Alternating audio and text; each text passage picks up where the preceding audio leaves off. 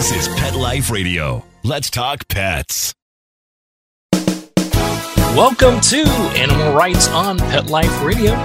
This is your host, Tim Link, and I'm so glad you're joining us today. We've got another uh, exciting show. We've got another New York Times best-selling author coming on board. It's uh, Sy Montgomery. And is going to talk to us a little bit about her um, latest book, The Hawk's Way. You probably know Sy best from her uh, New York uh, Times best-selling book, and um, all the other wonderful uh, writing she does, and especially about all the critters she writes about. So we're going to be excited to talk to Sy about that. Talk to her a little bit about how this book, The Hawk's Way, compares to uh, her famous book, The Soul of an Octopus, and uh, get into a little bit about how she goes about mastering her craft. So we're going to put her feet to the fire. No, we won't make it easy for her. so everybody, hang tight. We'll come back right after this commercial break. You're listening to Animal Rights on Pet Life Radio. Take a bite out of your competition. Advertise your business with an ad in Pet Life Radio podcasts and radio shows. There is no other pet related media that is as large and reaches more pet parents and pet lovers than Pet Life Radio. With over 7 million monthly listeners, Pet Life Radio podcasts are available on all major podcast platforms. And our live radio stream goes out to over 250 million subscribers on iHeartRadio, Odyssey, TuneIn, Stitcher, and other streaming apps. For more information on how you can advertise on the number one pet podcast and radio network, visit PetLifeRadio.com slash advertise today. Let's Talk Pets on PetLifeRadio.com. Welcome back to Animal Rights on Pet Life Radio. Join us now is the New York Times bestselling author of uh, The Soul of an Octopus. Talk to us about her latest book, The Hawk's Way. We've got Sy Montgomery coming on board. Sy, welcome to the show. Oh, thank you so much. I'm delighted to be on. We're thrilled to have you on, and uh, it's always exciting uh, to see uh, your your books and what uh, what I call critters, as we'll say, since I'm sort of southern here, that you have in the books, and we know you, are a master of your craft as well. But I want to talk a little bit about the Hawk's Way, it's Encounters with Fierce Beauties. So tell us a little bit about the the book and how it came about. Well, I suppose I didn't know I was writing a book at the time, but it really began when my husband was listening to the radio and heard an ad for a new thing in New Hampshire. It was called the New Hampshire School of Falconry. And knowing that I loved all critters, he thought, gee, I got to tell Sy about this. So I called up the school, and with my friend Selinda Chiquoine, I was Nancy Cowan, Master Falconer's first student at the school. and little did I know how different my experience with hawks was going to be from all the other animals that I have worked with. I have been writing about animals for 30 or 40 years, and I've written about tigers and cheetahs and tarantulas and octopuses, pigs and bears and oh my, right? yeah, oh my, exactly. But never before had I met a creature like the Harris hawk that I found perched on my borrowed falconry glove inches from my face was this amazing creature with eyes twice as big as, as her brain, with bright yellow feet equipped with razor sharp black uh, talons, and a very sharp beak capable of tearing through flesh. And here she was, right on my fist. I had not known anything like this. And within five minutes of my first lesson, I'm holding her, I'm holding Jazz, who is a, a Harris hawk. My instructor is holding Banshee, a peregrine. My friend is holding a lanner falcon. Well, less than five minutes into the lesson, the peregrine bites Nancy in the face and she starts bleeding onto, onto, onto the grass.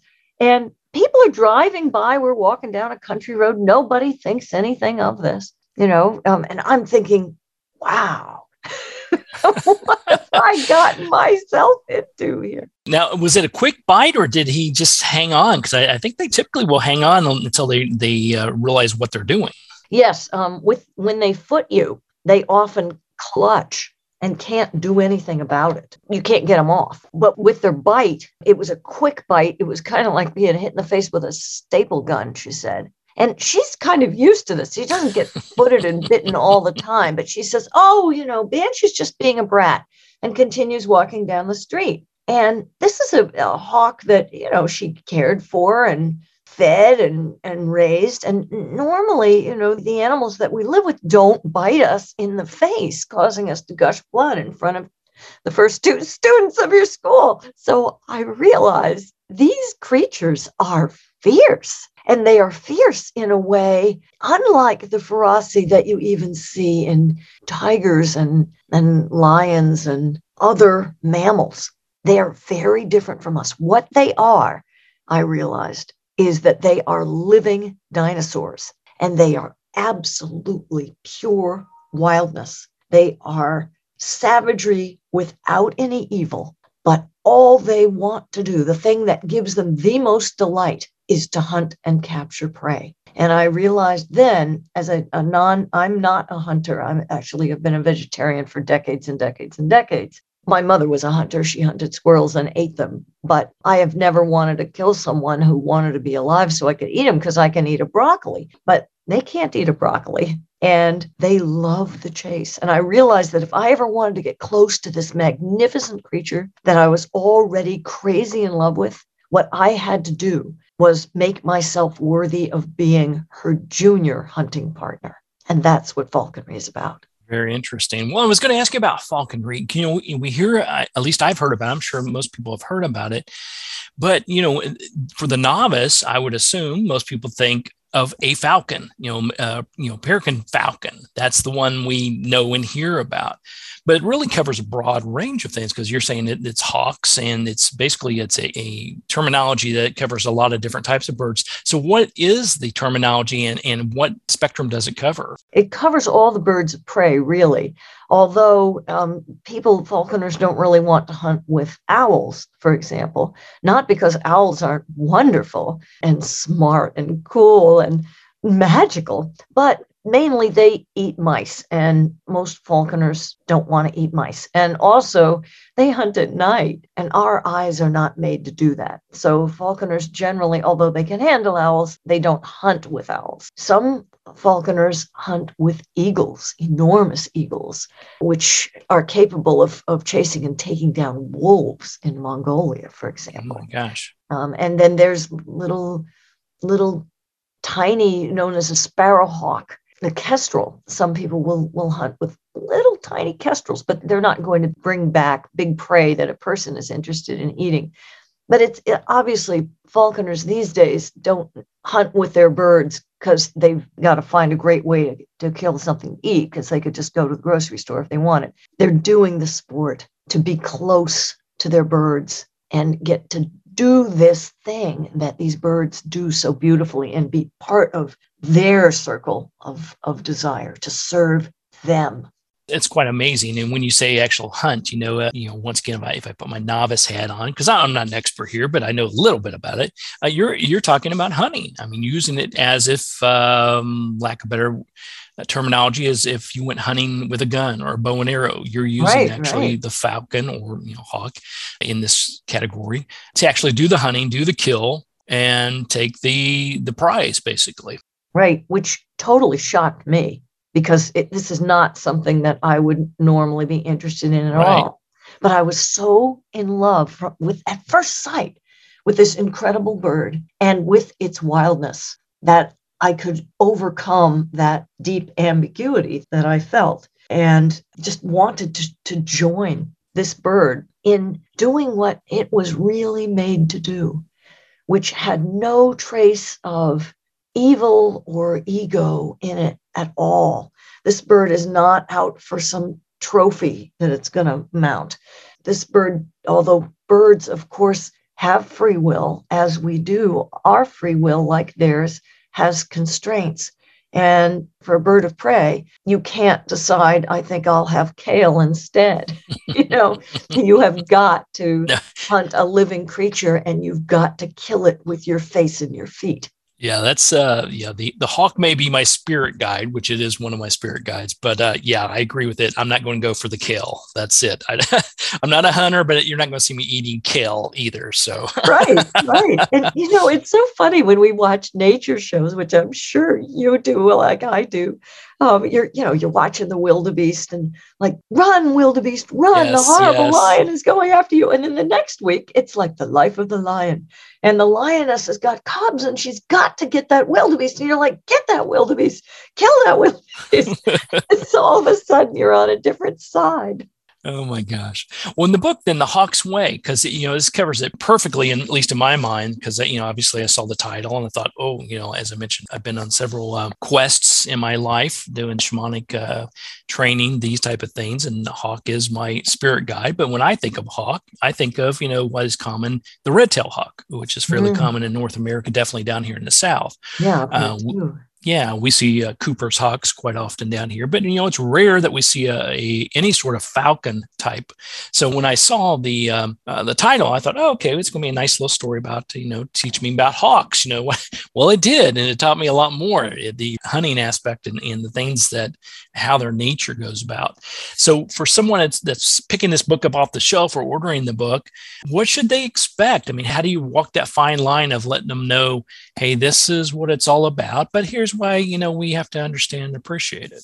Well, I mean, I think all of my books are at heart love stories. And there's stories of surprise and transformation. And that's what this book really is. What I was trying to do by practicing the, the art and sport of falconry was I was trying to get as close as I could to what makes a hawk a hawk, to get into as close as I could into a hawk's head, into its wildness, to touch that fine, holy, sacred, fiery, incandescent wildness. And this is a book about touching wildness. Very good. I like that. I like how you phrase that, and that's perfect because it uh, really gets you in touch with the not only the hawk itself, you know, and its methods and how it goes about living and the importance of of its life, but it actually gets you in touch with its inner, well, say its inner soul, its inner spirit as well. Well, you've got quite a great spirit animal, I've got to say. Yeah, it's a pretty good one. It, it shows up whenever there's a, a message to be delivered. And um, I usually stop at that point and I take a breath and then uh, center myself and ask what it had to say. And usually there's some sort of messages come through. A lot of times it's clarity. I find that they give me clarity, something that I've been contemplating. It doesn't have to be great significance. You know, it, it could be very simple, what I've been contemplating, but I can't wrap my hands around what the answer is going to be. And all of a sudden they'll appear and the answer will then show itself in some Well, fashion. That's perfect because, you know, a hawk, a soaring hawk, sees everything because of their eyes, their incredible eyes that make us, with our eyes, which are really pretty good for the animal kingdom, our eyes, we look like Mr. Magoo compared to them. you know, they have a million um, sight receptors in their eyes, and we have like a couple hundred thousand. They see colors we cannot describe or imagine. They can see in detail over a space of two miles from a height of hundreds of feet. And they see at a speed that we can't apprehend, which is important because if you're, for example, a peregrine falcon, you can dive through the sky at 240 miles an hour and you have to process what you see very quickly. So when we look at, for example, a hummingbird's wing and we see a blur, they see each individual wing beat. So if somebody is going to give you clarity, that's the perfect animal, the animal who can see all from a distance. That's right. That's right. And they see see from within is how I like to look at it as well. They can s- sort of uh, s- see not only from a you know pure uh, scientific or, or physicality standpoint, but also from an inner spirit standpoint. right Uh, and a metaphorical standpoint i think a lot of these that that that is a real facet of truth that some myths for example and stories in the bible and native american stories. They're not just so silly superstition stories to amuse children. They are talking about deeper truths deeper truths than you know the factual natural history books Absolutely. Yeah, spot on with that. So if you had to say uh, in we'll talk about the book and writing of the the book and your other works also here in a moment, but wanted to ask you about what was the big lesson you learned other than the fact that whoa, there's a lot that goes into this. Was there a real aha moment other and also other than your uh, uh, teacher getting bit in the face? Boy, that's yeah. not a lesson you that's that's a lesson you want to learn, but you don't want to learn. right, exactly. Well, you know, I first had this experience quite a few years ago, and I wrote about it in a different book called Birdology. But when this book came out, I wrote an extended introduction. And with the hindsight granted by those years, I realized that what these hawks taught me was a higher form of love. That the Greeks said that there were four kinds of love. There's eros, you know, erotic love, like Cupid love, and there's the love we have for our children, our children have for us. That's called storge. And then there's philios, from which we get the word philanthropy that we have with our, our friends and neighbors. But all of those wonderful kinds of love, though they are, they're all kind of transactional because we expect something in return. But when you work with a hawk, you don't expect them to love you back the way that we expect our pets to love us back, for example. They won't love you back the way a dog loves you back. They won't even love you back the way an octopus loves you back. It is a real different kind of thing. What you get out of your relationship with that hawk is you get the privilege of being near that creature the same way that you would love being near the sun. You don't expect the sun to love you back. And the same way that the Greeks talk about agape, which has come in the Bible to mean the love that God has for us. He loves us no matter what. And the love we should have for the Creator, not demanding that he or she do anything in particular for us. It's that love of life that doesn't demand something back. And that's what they showed me how to do. Very nice. I love it. All right. Well, listen, we're going to take a quick commercial break. Uh, then we'll come back and talk uh, a little bit more with Sy Montgomery about her book, The Hawk's Way, and talk to her about writing in general, her writing styles, and how she crafts her art. So, everybody, hang tight. We'll come back right after this commercial break. You're listening to Animal Rights on Pet Life Radio. Sit. Stay. We'll be right back after a short pause. Well, four to be exact. Hi, this is Tim Link, animal communicator and pet expert, and host of Animal Rights on Pet Life Radio. Have you ever wanted to know what your pet is really thinking? Do you want to find out if they truly understand what you're trying to tell them? Ever wish you could build a better understanding and closer relationship with your pet? Well, now you can. Learning to communicate with animals is a four part on demand workshop. In the workshop, you'll learn the essential techniques that are necessary to communicate with animals, including what is animal communication, breathing correctly to achieve the perfect state to communicate with your animals at a deeper level, using guided meditation exercises and method to communicate with animals, and how to send and receive information from your animals. So, if you're wanting to learn how to communicate and connect with your animals at a deeper level, visit petliferadio.com forward slash workshop and purchase and download Learning to Communicate with Animals. You'll be glad you did.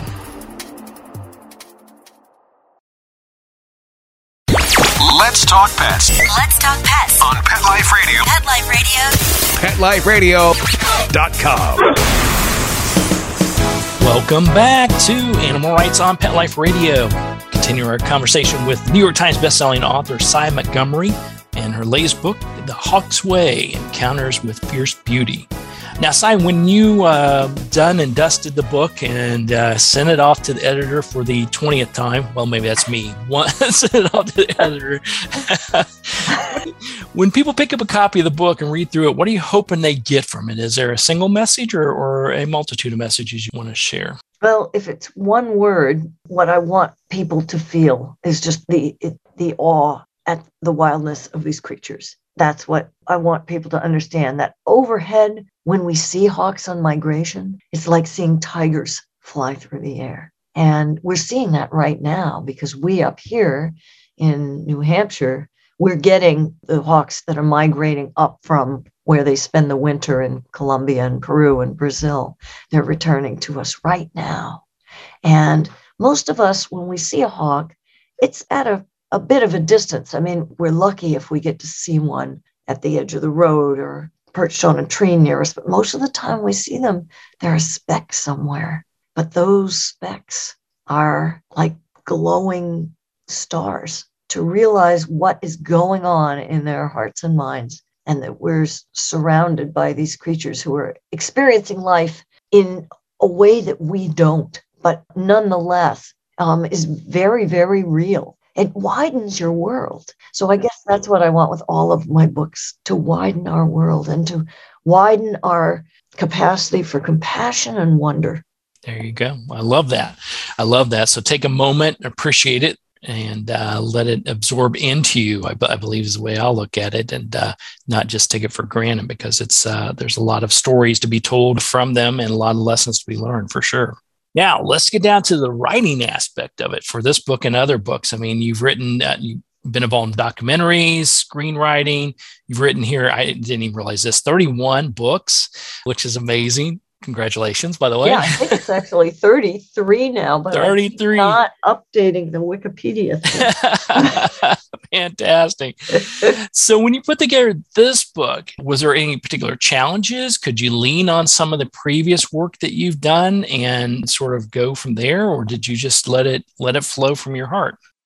Well, part of this book was uh, lived several years ago, and the part I had to work on the hardest really was the introduction that kind of put it all into perspective. Having lived through the onset of the, the pandemic and all of the division that, that was facing our, our country, I was particularly grateful to realize that the Hawks had shown me a deeper, purer way to love, because that's what we so hunger for right now. I think we all do always as human beings as part of the natural world. We want to still be connected with the rest of animate creation. We yearn for that.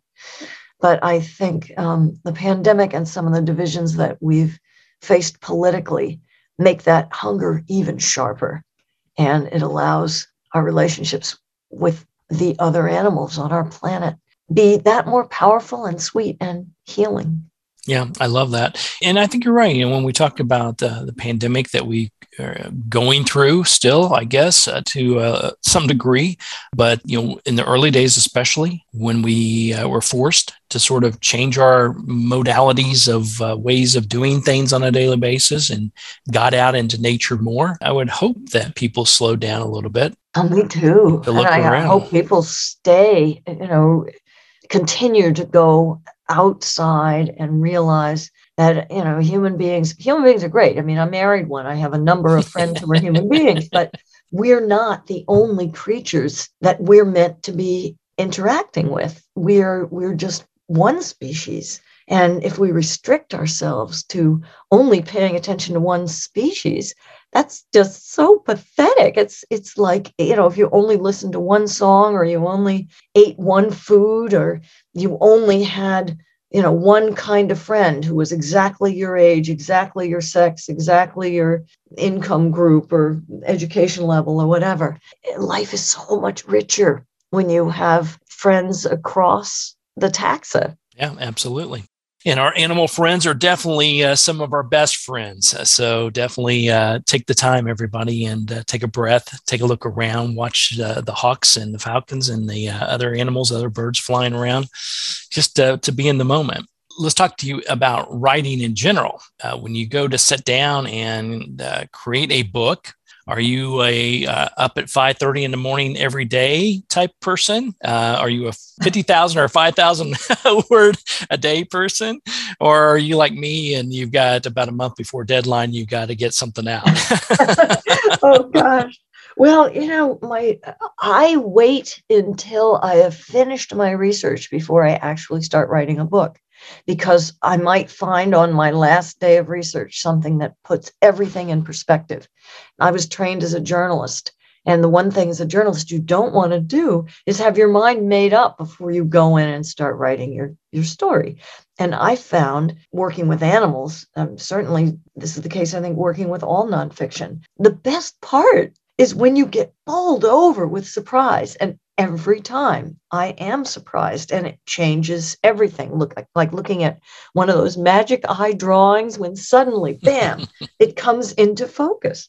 So when I'm working on a book for many months at a time, the writing that I'm I'm doing isn't, you know, chapter 1 page 6, but I'm coming back from an experience which might be, you know, I do a lot of travels overseas, so maybe I'm writing by flashlight at night in my field diary. And I try to write like what was the thing that I learned that day or what was the theme of that day. So um, in doing this book with falconry, I would come come back from a, a lesson with Nancy Cowan and immediately get on the computer and write you know what all happened that day? What did i what did i learn? What was what was jazz like? What was smoke like? What was fire like? What did i learn from banshee? Um, did i meet a, a new hawk that day? If i interviewed another falconer you know what did they tell me? If i did some research online or if i, I read another falconry book you know what really stood out for me? I can always go back to those notes and lop out whole paragraphs. And sometimes they are verbatim in your book, but I don't know at the time that I'm writing chapter three, paragraph seven. I later decide where it all goes. And, you know, when I get up and what I do these days, my border collie kind of takes precedence. um, we've had three border collies, and this guy, his name is Thurber, he's seven. And the very first thing that has to happen after I feed him and I feed my husband is we have to go for a, at least, you know, an hour hike in the woods. And that's a great way to get your mind ready, eh, get your mind peaceful and focused and happy. Yeah, I would agree with that. Now, you're lucky that you guys, it doesn't go more like feed the dog, go for the walk because the dog forces you to and won't leave you alone until you get done and then come back and eat. That's that's sort of the way it is in my house. I, maybe i've done something wrong here. Oh gosh. Oh well you're when we had more animals you know of course i had to feed the pig and i had to feed the chickens and i you know i had to take care of the birds. And right now all i've i've got i've got my thurber and um, i have as house guests who are going to be released into the wild a week from Friday, I have four paint wild um, painted turtles who I've been head starting with a permit from the state. And so, of course, they they eat too before all of this stuff. That's right. That's right. That's right. All right. Well, wonderful. Well, everybody go out and pick up a copy of the book, The Hawk's Way. Sy, tell us a little bit about where people can uh, find out more about you, get your books, uh, see if there's anything on the itinerary, any any activities you got going on. Boy, well, you know, a lot of book tours got canceled in the past few years because you organize the publisher organizes the book tour months before the book comes out. And months ago, um, there was really no predicting what COVID was going to do. Mm-hmm. So I'm I'm not doing a lot of travels, but you can get the book just about anywhere and, and an independent bookstore is probably stocking it but if they aren't just ask the person at the bookstore to order it and at no extra charge they're happy to order it and of course, it's online as well. Folks can find out more about me. They can visit my website, cymontgomery.com. S like Sam, Y like Yankee. And um, boy, I'm mostly reaching out to readers through programs like this. So there you go. I'm just so grateful to be connecting with all of your listeners. We appreciate you coming on board. We'll definitely get the message out there. It's a wonderful book uh, all the way around. Everything you do is wonderful, and it's uh, really gives me insight. I'm waiting for the 34th and 35th. I, you know, there's probably what uh, maybe 20,000 different types of animals in the world, so you got a lot of writing ahead of you. I got to take my vitamins and live a long time. That's it. Them, right? You got to cover them all. So let's get everybody pick up a copy of the book. It's called The Hawk's Way Encounters with Fierce Beauty from New York Times bestselling author Sy Montgomery. Sy, thanks so much again for coming on the show. Congratulations on another successful book. And uh, we'll look forward to chatting with you some more down the road. Thanks so much. I'll look forward to that too. Absolutely. Well, we're coming to the end of the show today. I want to thank everyone for listening to Animal Rights on Pet Life Radio. I want to thank the producers and sponsors for making this show possible. Uh, if you have any questions, comments, or ideas from the show, or just want to drop a note saying, hey, I want to hear from someone, uh, my favorite author, drop us a note. You can go to petliferadio.com and we'll definitely answer your questions, entertain your comments, and bring on the people you want to hear from most. And while you're there, check out all the other wonderful uh, shows and hosts. It's a cornucopia of great entertainment, especially about animals. Who can go wrong with that?